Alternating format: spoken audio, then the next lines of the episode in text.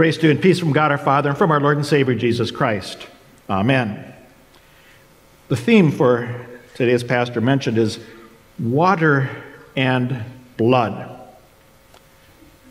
To be honest, when I first received that assignment, it's like, what?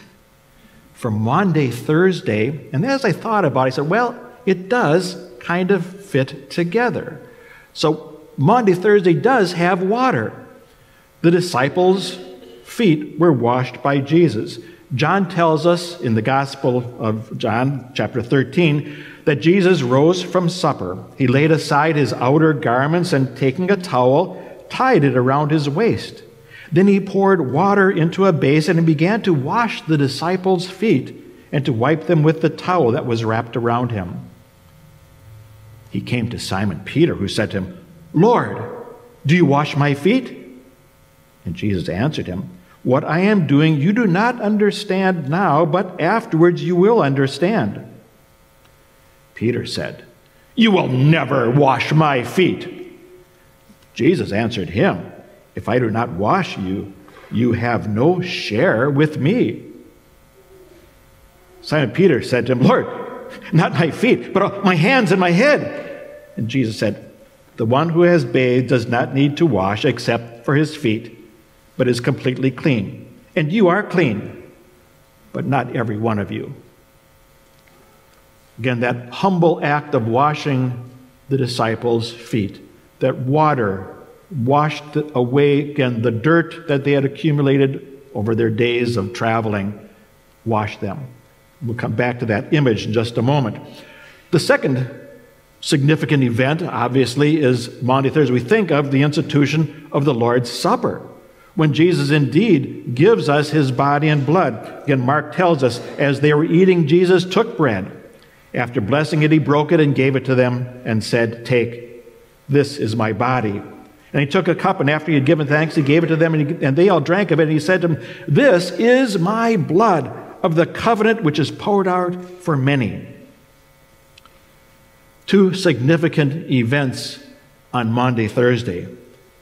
But more significant than those two events on Maundy, Thursday is Good Friday.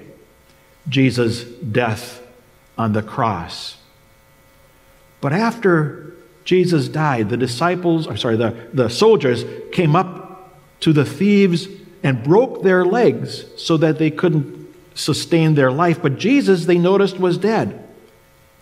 And so John tells us in chapter 19 one of the soldiers pierced his side with a spear, and at once there came out blood and water. If you look at the front of our bulletin, it speaks about this significance says the flowing water reminds us of the mystery of our baptism. As God the Father cleanses us of our sin and makes us his children. The flowing blood reminds us of the deep love of the Savior who allowed himself to die a horrific death so we may experience a glorious resurrection.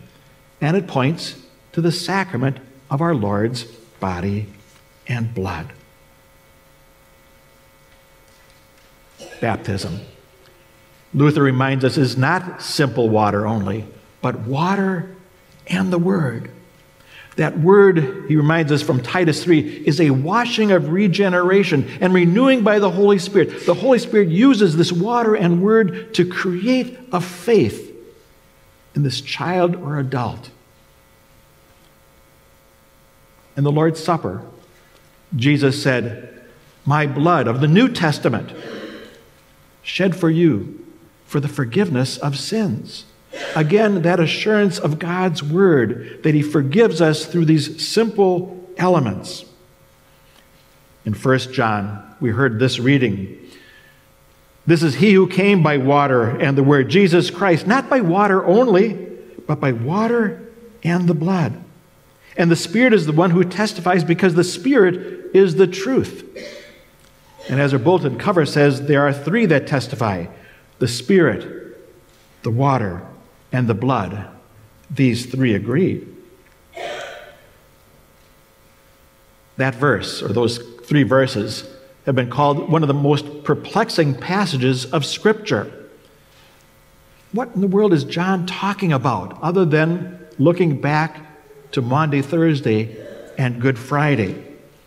Perplexing though it may be, I find it probably the most powerful passage affirming the promised treasures. It's really affirming what, we what we're really about as Christians. It's, it's what God gives to us. The Holy Spirit then creates that saving faith in us, which accepts the promises that God gives to us, the promises of life and salvation. We have that as they are connected to God's Word. And He blesses us then through the sacraments of baptism and the Lord's Supper. Again, the three witnesses the water, the blood, the Spirit.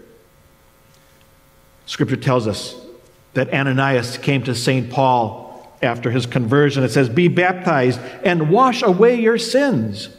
Baptism does something. And later on, John tells us in 1 John, the blood of Jesus Christ, God's Son, cleanses us of all sin. Throughout this Lenten season, we've seen our altar paraments, not here tonight, but we usually see them there we have the water and the bread and wine, reminding us that we are forgiven by water and by the blood. Christ continues to come to us with his love, his care, his forgiveness. You see, we've got the baptismal font in front tonight. You'll be coming to the Lord's table, at the rails here. I'd suggest that maybe as you come to receive Christ's body and blood, you might want to dip your hand in the baptismal font. Make the sign of the cross on yourself, remembering that the first time you ever had that cross placed on you was at your own baptism. The pastor says, Receive the sign of the Holy Cross both upon your forehead and upon your heart to mark you as one redeemed by Christ, the crucified. I mentioned that to somebody this afternoon. They said, Ooh, that's Catholic. Well, maybe that's Catholic, but it's Lutheran too we've got the sign. And so you might want to do that. You don't have to, but it would be something to do to make the sign of the cross on yourself. Remember again the blessings that we have, the significance of tonight, the washing, the humility. And yet Jesus said he's doing this because he shows his love for us. And even more important, he gives his body and blood because he loves us enough to suffer and die for us. It really is about Good Friday. Good Friday really confirmed God's plan for us, whereby He cleanses all of our sins. He confirmed that promise given and shed for us for the forgiveness of our sins. The washing of regeneration and renewing of the Holy Spirit is confirmed through His death and then His anticipated resurrection. May you grab a hold of those promised treasures and rejoice in the gifts that we have this evening. In Jesus' name, amen.